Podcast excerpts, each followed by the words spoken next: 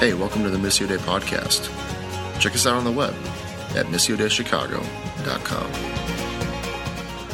For in him all the fullness of God was pleased to dwell, and through him to reconcile to himself all things, whether on earth or in heaven, making peace by the blood of his cross.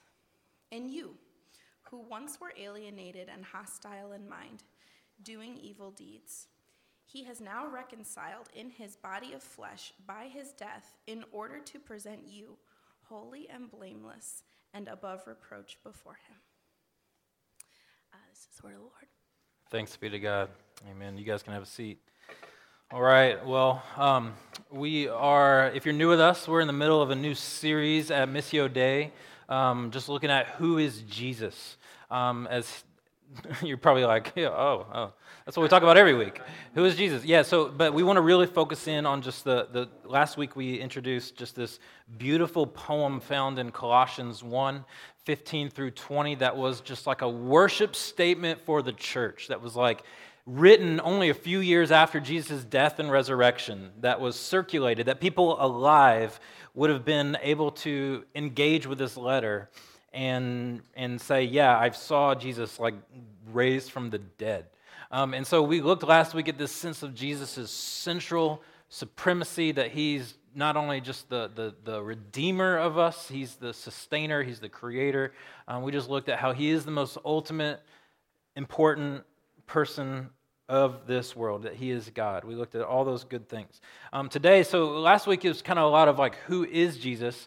Um, this week I want to just try to paint one picture of a window. You know, whenever the, the Word of God tries to describe what Jesus did on the cross, it uses all these different terms, and I want to just kind of zoom in on one found in this, in this book, um, in this passage. Um, before I do, though, I, I kind of want to, um, I was just thinking about this last night um, in my message and this series about who Jesus is and what we want to accomplish here. And um, uh, we had uh, Bam and Liz uh, Stanton over for dinner last night, and they were asking, How did you guys, you know, whenever you get together with a couple um, and you're getting to know each other, it's always, How did you guys meet? It's like one of the, the, the icebreaker questions, right? So Liz was asking, How did we meet? And Ash was retelling the story. And I just began to think about um, how we met, and, um, you know, Ashley transferred to, to the college I was at, and I was like this, this leader at this campus ministry, and she walked through the doors, and I was like, I saw her for the first time and I gave her a tour and I was like, hey, let me, let me help you find your seat and just trying to be hospitable and all those things. And I was like the first person she had ever met at the school, really, besides her roommate. So I was like, I got to snatch her up early. Um, and so, I, I, I, so we began to hang out a lot. And um, I was taking Greek at the time. And I would like, she had like this recorder for her, her, her computer, and I didn't have one of those, so I had to record myself saying Greek for homework. So I, I, I used that as a great excuse just to hang out as much with her as possible. So every week I'd go over to her, her dorm and record Greek, and then we'd just talk for hours. And um, we began to, uh, I remember asking her out, um, and, and, and um, I remember asking you out, and you, and you, and you said, like, I, I can't yet because there was like this other girl in her Bible study that apparently like years ago we kind of had a thing and she like wasn't over it and all this stuff and you know how messy I was immature guys I didn't know what I was doing. And then so I, I had to sit there and wait for like weeks and weeks for her to talk to to this girl. And um anyway like I I um over a course of time uh, just fell in love with Ashley. And um, and you know when you're when you're in that moment oh I'm dropping pennies. Um, you talk about your, your love life, you get a little nervous. Um, and uh, I remember, uh, you know, just doing crazy things. Like, like I would just want to talk to her all the time. I remember one night we stayed up till like four in the morning talking in the car, and she like calls her mom before work at like 4:30 in the morning. I'm freaking out. Like, you can't call your mom. Let her know that I'm hanging out with you at 4:30 in the morning, and like, so like we just would talk that much, and then um, just crazy. I remember I would like I wrote this like letter to her. This is sappy. Um, I wrote this letter to her backwards, so she had to look in the mirror and read it. Um, so she, so it said all these amazing things about her, and she had to look at the mirror and read it, and see herself as she was reading the story. Um, put that one in your arsenal, fellas. Just put that in the back pocket. All right. Um, and then there's this other time I was buying her flowers. I think we got in a little bit of a fight, and I was I was buying her flowers. I was getting they had the flowers and they were they were wrapping them and they were checking it out. And then I look out the window. I'm waiting, and I see her car on the other side of a four lane traffic on the very far side. And I, gra- I grabbed the flowers. I said, I'll come back later, I promise. And I ran out through oncoming traffic, gave her the flowers in her car, and ran back. And it was like crazy. Um, and so, anyway, I, I say all this not because now we've, we've known each other for 14 years. And um, now when she calls me during the week, I'm kind of like, hey, yeah, what's up? What do you want? What do you want? You know, it's like in a, and, and it's like over 14 years, that's, you, you, know, I'm still madly in love with her, and I hope she knows that, and I don't always show it, I don't always express it, and I wonder, like, does she still know that I love her? Um, but now when she calls, that's it's like it's not this same sense of like it's become commonplace. I share all that because as we look at who Jesus is, um, man, I just feel like our love for him just becomes commonplace. You know, I feel like it over years. Of, Some of you have like grown up in the church, you followed Jesus for a really long time, and and just the things that he did for you is now just like this common thing. And you're like you're you're like praying to him. He's like, yeah, Jesus, would you just do this? Come on, yeah, yeah, yeah, uh huh, uh huh, okay, yeah. And you read God's word, and you're like, it just feels that way, where it's just get this ritual done so I can try to sense something from you, but I'm kind of like in a, we're, we're like roommates, God. Um, and, and, so I, I, I, just want this series, my hope for you in this series is that, that the, the, the devastating beauty of who Jesus is would never become commonplace. Yeah. Uh, they would not become commonplace for you and what he's done for you. And so I want to I want to dust off this old word found in the Bible that's become trendy now called reconciliation today. Um, it, it's, it's this word that we need to like unpack and uncover and dust off. Um, it's a trendy word, and that's a good thing. Um, but when the Bible speaks of it, it's got this massive implications and, and massiveness to what it's done for us. And the word reconciliation, it says, let me just read the verse to you. Um, it says this is in the Bible, what we're looking at today. It says that for in him, in Jesus, all the fullness of God we talked about this last week that he was the image of the invisible God, Jesus was, and so that all of God's fullness, everything it was, was pleased to dwell in Jesus.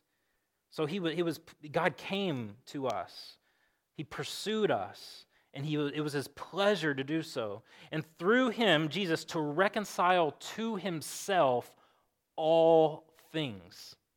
That's a pretty amazing claim that through, to all things that he came to reconcile to himself all things whether on earth or heaven making peace by the blood of the cross i hope you just that, that, you know that's not a claim that you make about anybody you're like hey let me introduce you to my friend jason he's the reconciler of all things um, that, that's not just like a, a, title you just throw around um, it's, it's that he, he's this word reconciliation is there's an assumption in that word that there's something broken, that there's like a relationship that's been severed, that's been, that, that you're at odds with someone. Like reconcile means that there's two par- parties at odds. And I don't know what your relationships are like right now, um, but I want you to like think about someone you're not at peace with, like right now in your life. Think about that person. Think about that person you're not at peace with, that person that you are just like, it's the worst relationship in your life right now um, the, the person you dislike the most. Maybe they're here in this room. I don't know. But it, it, there's a sense that like you know this relationship is broken. Even when I say that, I kind of like I need you to like come out of that for a minute because I already see you like getting lost from the point because you're like already getting like really down and, and frustrated and like oh my gosh. And, and so like even at that like we don't even want to think about that. We don't even want to think about that that's real. That that's a real relationship that's broken, and we don't want to dwell on that because there's this wall like there's this offense that's happened and like things aren't right. And, and not even that. Think about the relationships of the people you love the most. Like I know for, you know, I said that story about, about Ashley and I, but just the, the long beauty and hardness of marriage over the years. Like there's times where like we're not at, at peace with each other and it's like, I can't stand it. Like I can't, I can't, I got to call in work late or I got to, I can't even function when we're at odds with each other. Like I can't it, because there's I, something's got to be made right. Um, and so, like when God says that He in Christ reconciled all things to Himself, like He's saying you're included in that, that He's reconciled you to God. Um, And, and when we say that, uh, you, most of you know that. Most of you are like, yeah, I know that there's something right now. Like, I feel that distance between me and God. Like, I know that I'm not completely like uh, living uh, in a way of receiving His grace and His goodness and freedom. Um, but some of you, um, that, that may be a surprise to you. It's kind of like, I don't know if you've ever had this happen, um, but I've had some people come up to me before, and I don't know if you've ever, have you ever had someone come up to you like years later and be like, hey, I used to not like you? Have you ever had that? Is, am I the only one? Like it's like it's like you like like you're like what? You're like yeah, I didn't like you. I'm like, and then they're like nice to you. Then they're like, oh, you're cool now. But back in high school, man, I didn't like you because I didn't like the way you talked to me. I didn't like the way you looked at me. I thought you didn't like me. And da da da. You're like, no, dude, I was fine. I didn't think anything of those things. And this person had this thing against you. Um, and I think for, for some of us, like that's the way it is with God. That like you're like, man, you know, I'm a pretty good person. Um, I, I, I'm I'm not like doing a lot of the horrible, evil things in the world. Um, but the scriptures are saying that like there's something that we've done that we've contributed to with the world in, in the way that perfect shalom works. And we've contributed to something that's kind of like broken that. And there's a schism there now between us and God. And like for some of you, you that's like news to you that like, oh, I just thought God loves us all the time. But like, you know, He loves you so much that He came to reconcile that difference. He came to reconcile that difference between you and God. And so, what Paul is doing here in Colossians 1 is he's pulling us all the way back to the, the Old Testament, the Hebrew scriptures, and the Hebrew narrative of what God was doing big picture. And so, I, I want to kind of I know we got really personal there with that, but I want to also just kind of zoom out because sometimes it's easy just to think of that reconciliation. He says, reconcile all things. So he's reconciled you to him, and he's wanting to do that right now today, for some of you for the very first time. To reconcile you to God and say, like, I want to receive the blood of Jesus and follow him and realize that I'm, I'm separated from him. There's, a, there's, a, there's, a, there's an offense there, a barrier there. And I don't want that barrier there any longer. But there, he says that he's reconciled everything, like all things. And so that's what he's doing right now in the world. And so, um, Paul, I want us just to kind of go back um, and just kind of zoom back out now and go like 10,000 feet in the air and just kind of look at that. What does that mean? Reconcile all things. Is that cool? Um, so let's let's just begin in the beginning. God created um, humanity, right? Um, in the very beginning, God created humanity. Now, the very beginning of humanity, um, like sad emoji emoji con, like or happy emoji con. Which one? Happy emoji right? Yeah, that's the beginning of the story, right? Like happy, smiley face, maybe like the one with the tears because it's so good. Um, and, and, and, like, and so, so at the very beginning, we have to remember that the Bible doesn't start in Genesis 3 when man and, and woman sin. Like the Bible begins with like God doing these three things, like that there's complete, everything is right. Everything is at, in its right place. I think that's a good Radiohead song if you ever listen to it. Um, and, and everything's in its right place. It's justice. It's like everything is right. There's fulfillment. There's delight. It's enjoyable. These three things characterize humanity. And then um, when Adam and Eve uh, sin and rebel against God and decide to, to they think that they can do life in autonomy. They believe that they can figure out a better way to rule and reign over the world. Um, God wanted to partner with them in this, and that was fulfilling for God to partner. Um, us to partner with him. That's like the whole plan. He's like, I want you to participate in this redemptive work with me. I made you to be creative and innovators and cultivators, but yet we said, well, we can do it better. And so uh, when that happened, like four relationships broke. Um, the, our relationship with God broke. Uh, our relationship with, with ourselves broke. Now we feel shame. Uh, we feel guilt. Um, we, we, feel, we feel these internal insecurities. Every single one of us is tragically insecure, me included. And we cope with these things.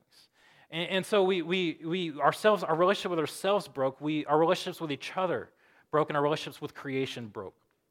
And so um, you, you, can kind of picture it like this that in this picture of, uh, go to the next slide um, he, he, says that, that uh, the reconciliation picture means there's this gap, right? So he uses the word alienation. He says, You were once alienated from God. You were hostile in mind, doing evil deeds, and now reconciled in his body of the flesh by his death. So, so what he's saying here is that you, what this does is, is an alienation, but it's not just personal, it's societal. It's a, it's a big picture. Go to the next slide. Um, it's this picture of um, one more. Uh, so, so through these things, we've gotten a broken covenant with God. Um, now there's, like I mentioned, shame, deeply fragmented in a vandalism of shalom. Shalom is that, like, everything as it should be, and we vandalize that.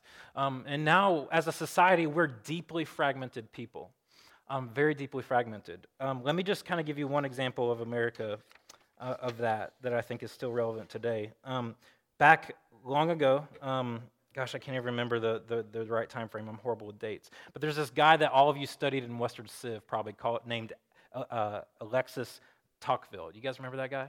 Some of you, a few of you. All right, so uh, what this guy did is he was in Europe. He lived in France, and he, he you know, this is a very aristocratic society, um, very much hierarchy, classism, very clear, structured. Um, and he wanted to go to America to like just study democracy. He wrote, you can read this online. He wrote, it's called Democracy. And what he did is he lived in New York, he lived in like D.C., lived in all these places, Philadelphia, and he just like observed this new pro- social experiment that America was. Um, and then he began to like make observations that were just so unique because it's kind of you never have someone come over to your house and it's like the way you do things they you, or you see them do things and you're there and it's weird and you're like why they put the toilet paper on that? That's totally wrong. Like it doesn't go under it goes over right? And you and you see things that are weird and you're like that's what he was doing. He was coming into america and he could see things that they couldn't see. And he writes about it um, in this book democracy. Um, and i want to read this to you. Um, it says this he says, um, the first thing that strikes the observation is an innumerable multitude of men, all equal and alike, incessantly endeavoring to procure the petty and paltry pleasures with which they glut their lives. that's an amazing sentence. I was like, oh my gosh, that's like Chicago right there. That all alike incessantly endeavoring to procure the petty and paltry pleasures, intelligentsia, coffee, with which they glut their lives. Each of them living apart as a is as a stranger to the fate of all the rest. His children and his private friends constitute to him the whole of mankind. As for the rest of his fellow citizens, he's close to them, but he does not see them. He touches them, but he does not feel them. And I read that and I was like, wow. It's like that is like I, I no more accurate description than today. That like he makes this observation that we're like everybody, we want to maximize pleasure, minimize pain. But he says Americans are going about it in this unique way, this fragmented, disconnected way that Americans live out their lives. That like we as a people, America comes on the scene, and, and, and, and it's the sense that like we've got this, ex- if we can exalt our self-expression as an individual, you don't tell me what to do. I'll make it myself. Don't, don't you know, you, we have this sense that we live as strangers to the rest of fellow citizens. And this pursuit of, what he's saying is, is this pursuit of life, liberty, and the pursuit of happiness creates this fragmentation as a society that we are alienated now. And that's the exact same, this is just the, the Bible story of old, re, re happening again and again and again. Um, so go to the next slide. Um, so, so, so, uh, back here we have the sense of just this vandalism of shalom all right? Like these choices that we've made um, we've basically have have decided to to um, define our world in our world by friends work church and family. We get busy but only with what we constitute as a concern. So sure we see the greater problems in our world that need to be reconciled. We keep up um, but and we like we want to feel a little bad about it but we've insulated ourselves so well that it really doesn't have to affect us. It doesn't really have to touch us. Um, we don't, you know, we, aren't disturbed by it in any case, and we don't want to be inconvenienced by it. So we don't welcome strangers into our lives. We don't welcome strangers into our homes. Um, we don't go out to meet them. We dismiss the needs of future generations. We make token efforts to relieve our guilt by our charity. We keep the bread of life, Jesus, in our own kitchen and to the people who already have the bread of life um, we, we begin to just amuse ourselves to death. And, and, and this is the sense that what we've done is, is, is that's what each one of these lines, so there's this brokenness and alienation of humanity in the beginning. And then each one of these lines is just a different narrative, a different, I can just write like, I, you guys like my, my artwork? Did, this took me a while to do in PowerPoint, by the way. Um, but each one of these lines is just like a different narrative, and you could just go a billion different directions of the narrative of seeking your own uh, pursuit of happiness. But when we do that, there's a, there's, there, there is a sense of rivalry. And there's a sense of uh, humans don't have enough resources to fix our alienation, right? Like FANG, you guys know what FANG is, right? FANG doesn't work. It's not, we have, FANG, by the way, is Facebook, Amazon, Apple, Netflix, and Google. And we have those things. It's a thing. Look it up. I just pulled a Tiffany Wongism right there. It was amazing. Um, anyway, so Facebook, Amazon, Apple, Netflix, Google has bettered our lives this much or worsened it at best. And, it, and we still are broken. We're still an alienated people.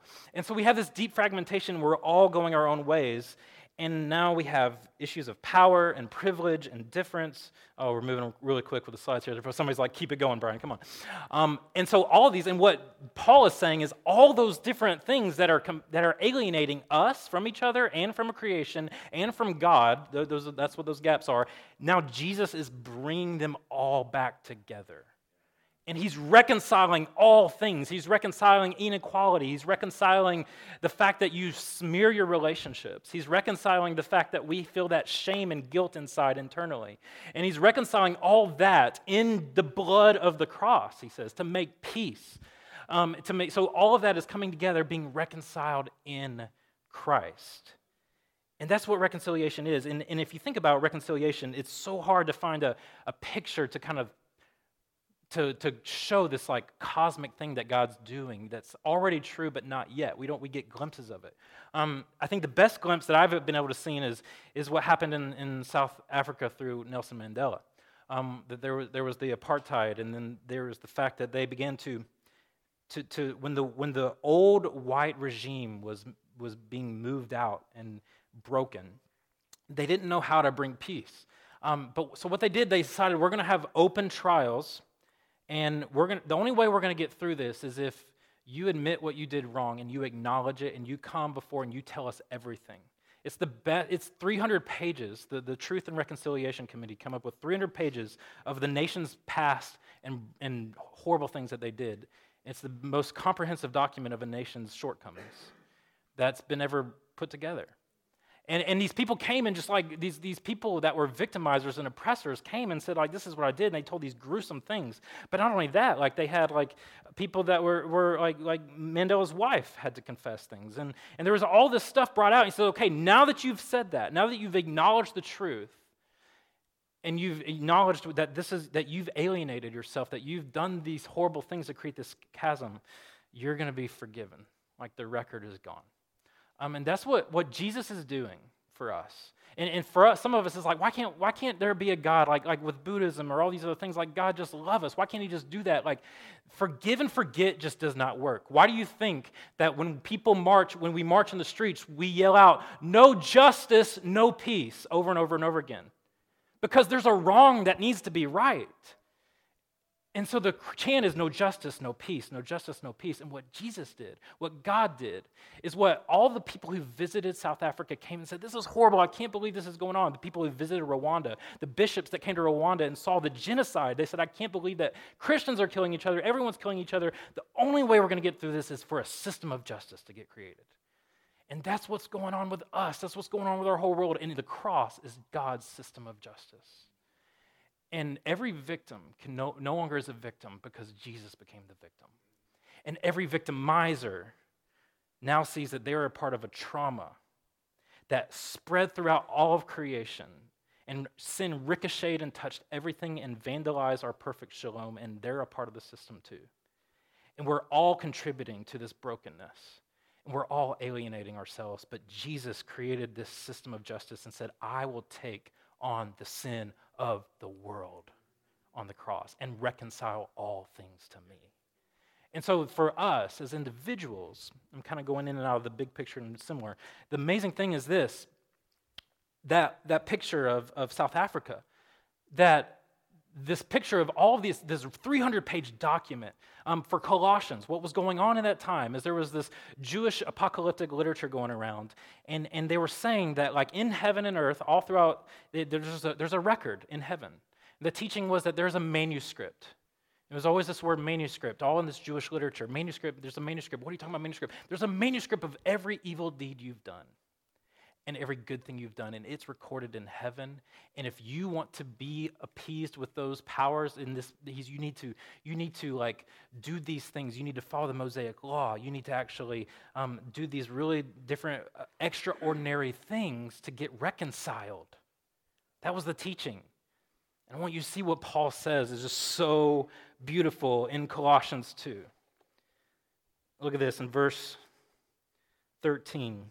And you who were dead in your trespasses and the uncircumcision of your heart, of your flesh. So it wasn't that you were just like bad. He says you were spiritually dead. That, that's, that alienation, we're dead spiritually. And he says that God made you alive together with him, having forgiven all of us all of our trespasses by canceling the record of debt. That word literally is the same word, by canceling the manuscript canceling the manuscript that stood against you with all of its legal demands, that he set it aside and he nailed it to the cross. And you don't have to reconcile the gods, and you don't have to reconcile the powers and the authorities that are spiritual, this mystical thing that you've been taught. He says, no, he disarmed the rulers and authorities and put them to open shame by triumphing over them. That's the good news. That Jesus has done that. He's, he's, he's, he's triumphed over this shame that we experience. And the good news about what, what for, for reconciliation to happen, there has to be truth and acknowledgement. We talked about that. But the second thing is, in that picture of South Africa, that entire record, that entire document had to be completely erased. It had to be completely voided. It had to be completely wiped out from anybody held against anybody. And it was a flawed system. But it's a picture of what Jesus has done is that he's taken the manuscript of every if some of you are like there's no way God could love me. There's no way I could ever be reconciled to God. You don't even know what I did last night. You don't know what I've done with, to my spouse this week. You don't know the way I've talked to talked to them and treated them. You don't know the way I've talked to my friends and the, the, the, the things I do to harm myself to cope with my pain. You have no clue. And Jesus is here saying, I have canceled the manuscript. Amen. I've put it on the cross and it's gone. All the shame is gone. It's no more. And so when you see the cross, if you put a picture of the cross, if you turn it just a little bit, it's an X. And the thing about what Jesus has done is he to reconcile us is he's taken an X to the voice of the enemy. And when you see the cross, it is an X to the voice of the enemy that says, I'm actually going to shame you and your lies, and I'm not going to listen to anymore because it is a lie. And so, what the cross does is it X's out the voice of Satan. It X's out the voice of him. It, it takes out all shame. It removes all guilt, all shame. And no longer do we have to live with any shame. We can be free of that. Um, I remember uh, years ago, probably around 2006, I, I uh, before we were here, we were in Birmingham. We started a college ministry, Ashley and I. Um, and and it, God just blessed it. We were a part of a church, and uh, it grew, and we moved the worship service to the campus that it was at, and um, all these students were coming. And then I was young. I, maybe, maybe I wasn't stewarding my gift the right way. I don't know. But like the, the, other people from other ministries were coming as well, and I didn't know what to do with all that. And you know, and, and one of the, the one of the other college pastors was really jealous. Um, and Alabama is a very territorial very like churches are like weird all right? Like they're like instead of in chicago it's like we got to stick together. And there it's like those are my people. And i'm like these are all god's people. Um, and then so he, sits down with me one time and he, he looks at and he looks at me and says brian you're about your kingdom not god's kingdom. And he and we've had conversations before and he was just frustrated that like all these kids were, were leaving his ministry. And he says he knew I wanted to plant a church one day, and he, he told me, Brian, I don't think you'll ever plant a church by the way you lead. And that just stuck with me. And then, you know, through the years, you, you're praying, we're, we're, we're trying to plant a church and praying about where, and you're, and you're looking around. And, and so God will close these doors. And, and, you know, I never really thought about that at the time. I was just like, that guy's angry. He's, he's obviously got issues. Like, that's what I thought. And I had my own issues, but he's got some issues. Um, and I don't hold it against him. I don't even know where he is now. I don't think anything of it. But the thing was that whenever we would get to a place to try to discern where God would have us plant, I would hear that voice. And the good news is that, that God was like, Brian, I never said that to you. Like, he said that to you.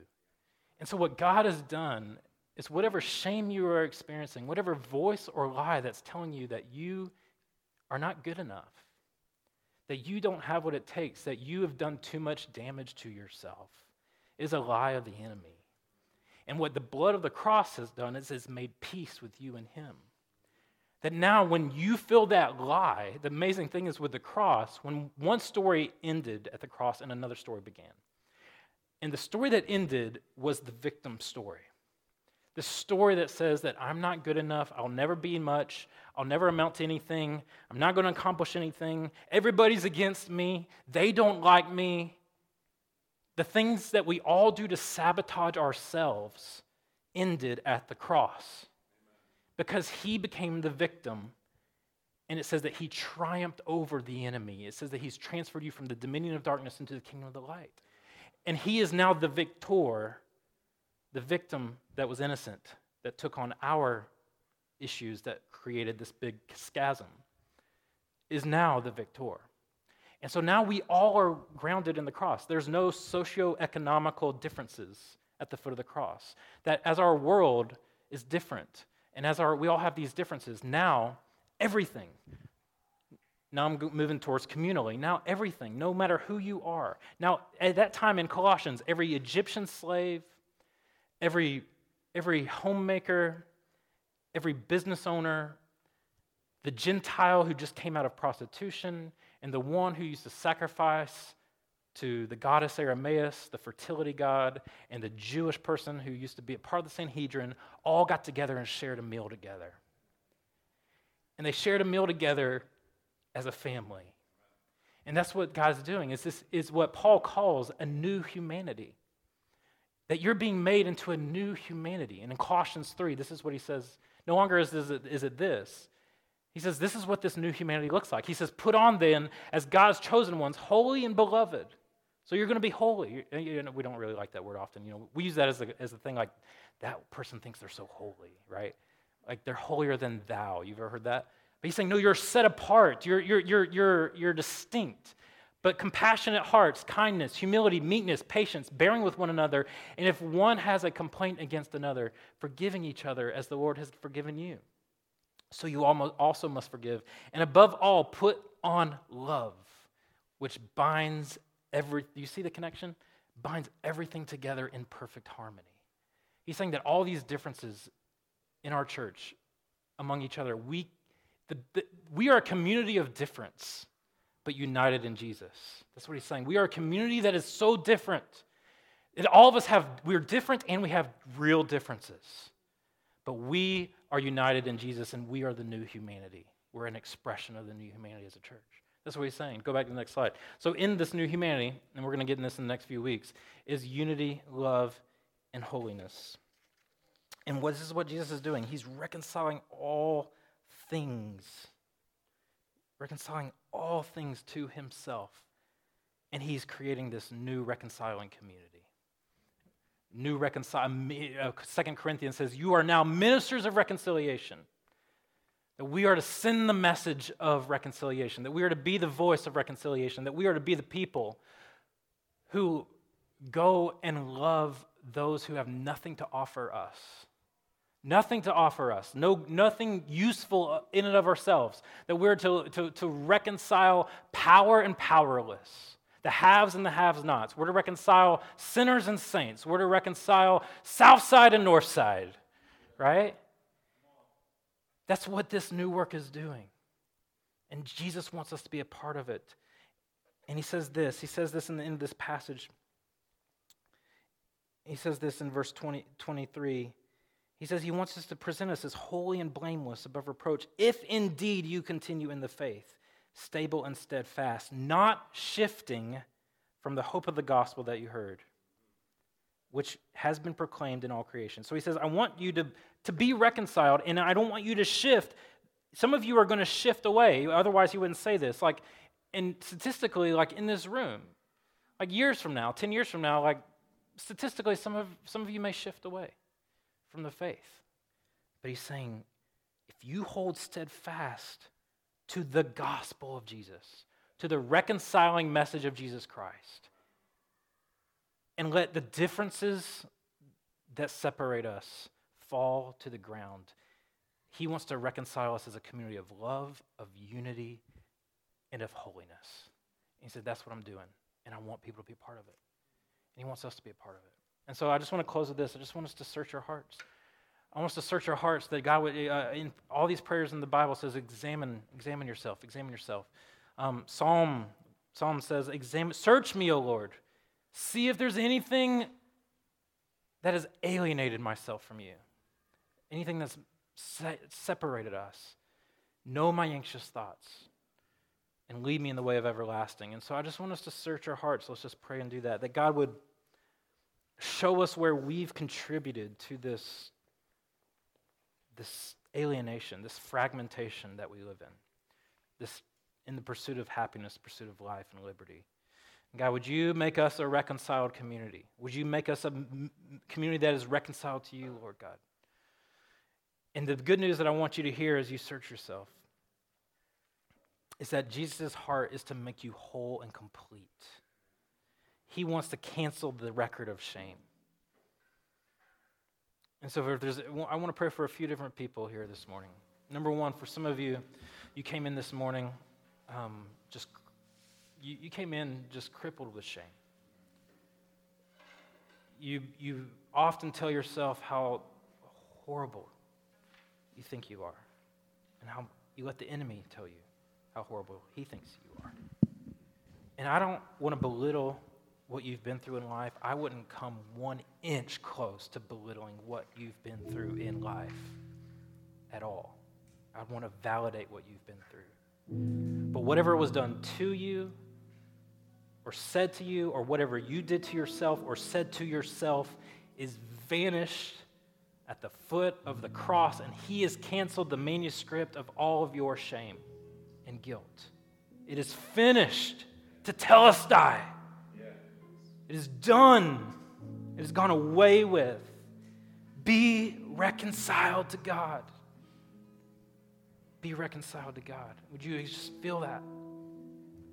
Would you experience that? Would you hear the good news that your sins are forgiven? They are free. You are free. You are free. And whom the Son has set free is free indeed, means free forever. Free forever. Never, ever to return to the voice of shame. So, would you, some of you, would you just, as you be ministered to by the Spirit, would you be freed to be reconciled to God this morning? Would you come to the table with this community and taste and see that His love is good through the bread broke represents God's body broken for you and the blood that was shed for you. Others of you, you you you sense this like systemic broken world that you're in. And some of some of us realize like the place the choices we have, we contribute we get caught up in the pursuit of life, liberty, and happiness. And we have insulated ourselves with our little world. And like God's calling us to like take a cost, take a step of obedience, sacrifice. Give of yourself, look like your Savior, make peace by the blood, by the sacrifice of your life. And I pray whatever He's calling you to do, that bold step of obedience, that He would give you the power of the Holy Spirit to do it. For some of you, He's called you this morning to do something so specific, and you came in here thinking that maybe that wasn't Him. And I want to assure you that God is speaking. And if He speaks to you with specificity, He's doing something. He's stirring something. He's moving. That means you got to get that out. You got to tell somebody about it in prayer. You got to tell your community, and you got to begin to begin to put a stake in the ground that says, I'm going to move in a long obedience in the same direction with my life. I want a different end and telos, a different vision for my life than, than what I'm pursuing because it's, it's, it's, I'm tired of trying to get my life worth off my career helping my company's charts move up. I'm ready to surrender my life to a different end. So, God, would you move us in that? And for others of us, would we settle our differences as a body, reconciled under the perfect love of Jesus? being united as a community of different, different people with real differences, but united in His message of reconciliation. May we paint a different picture to this city of what it looks like to be a reconciled body. Holy Spirit, would you do this? It's in your name we pray. Amen. Amen. So let's, as a new community, new humanity, let's, uh, we're going to worship. Would you guys stand? We're going to worship. We're going to sing. We're going to celebrate His reconciling work. We're going to take the bread and the wine that was spilt for us, broken for us as a community. Um, there's prayer in the back if you need prayer. If there's something, is there a broken, severed relationship that you need prayer for? Is there someone in your life that you just are not are at odds with? We want to pray for that. If there's if there's a sense of just like you don't even know how to articulate it, you don't have to explain everything. Just go back to the table and say, "Will you pray for me?" and ask God to tr- just trust God that He's going to say something over your life through that prayer. Um, we want to bless you. We want to. You don't have to go to our the, to our prayer station. Maybe it's your spouse. Maybe it's a friend. Let's just make room for God's Spirit to move. Amen. Amen.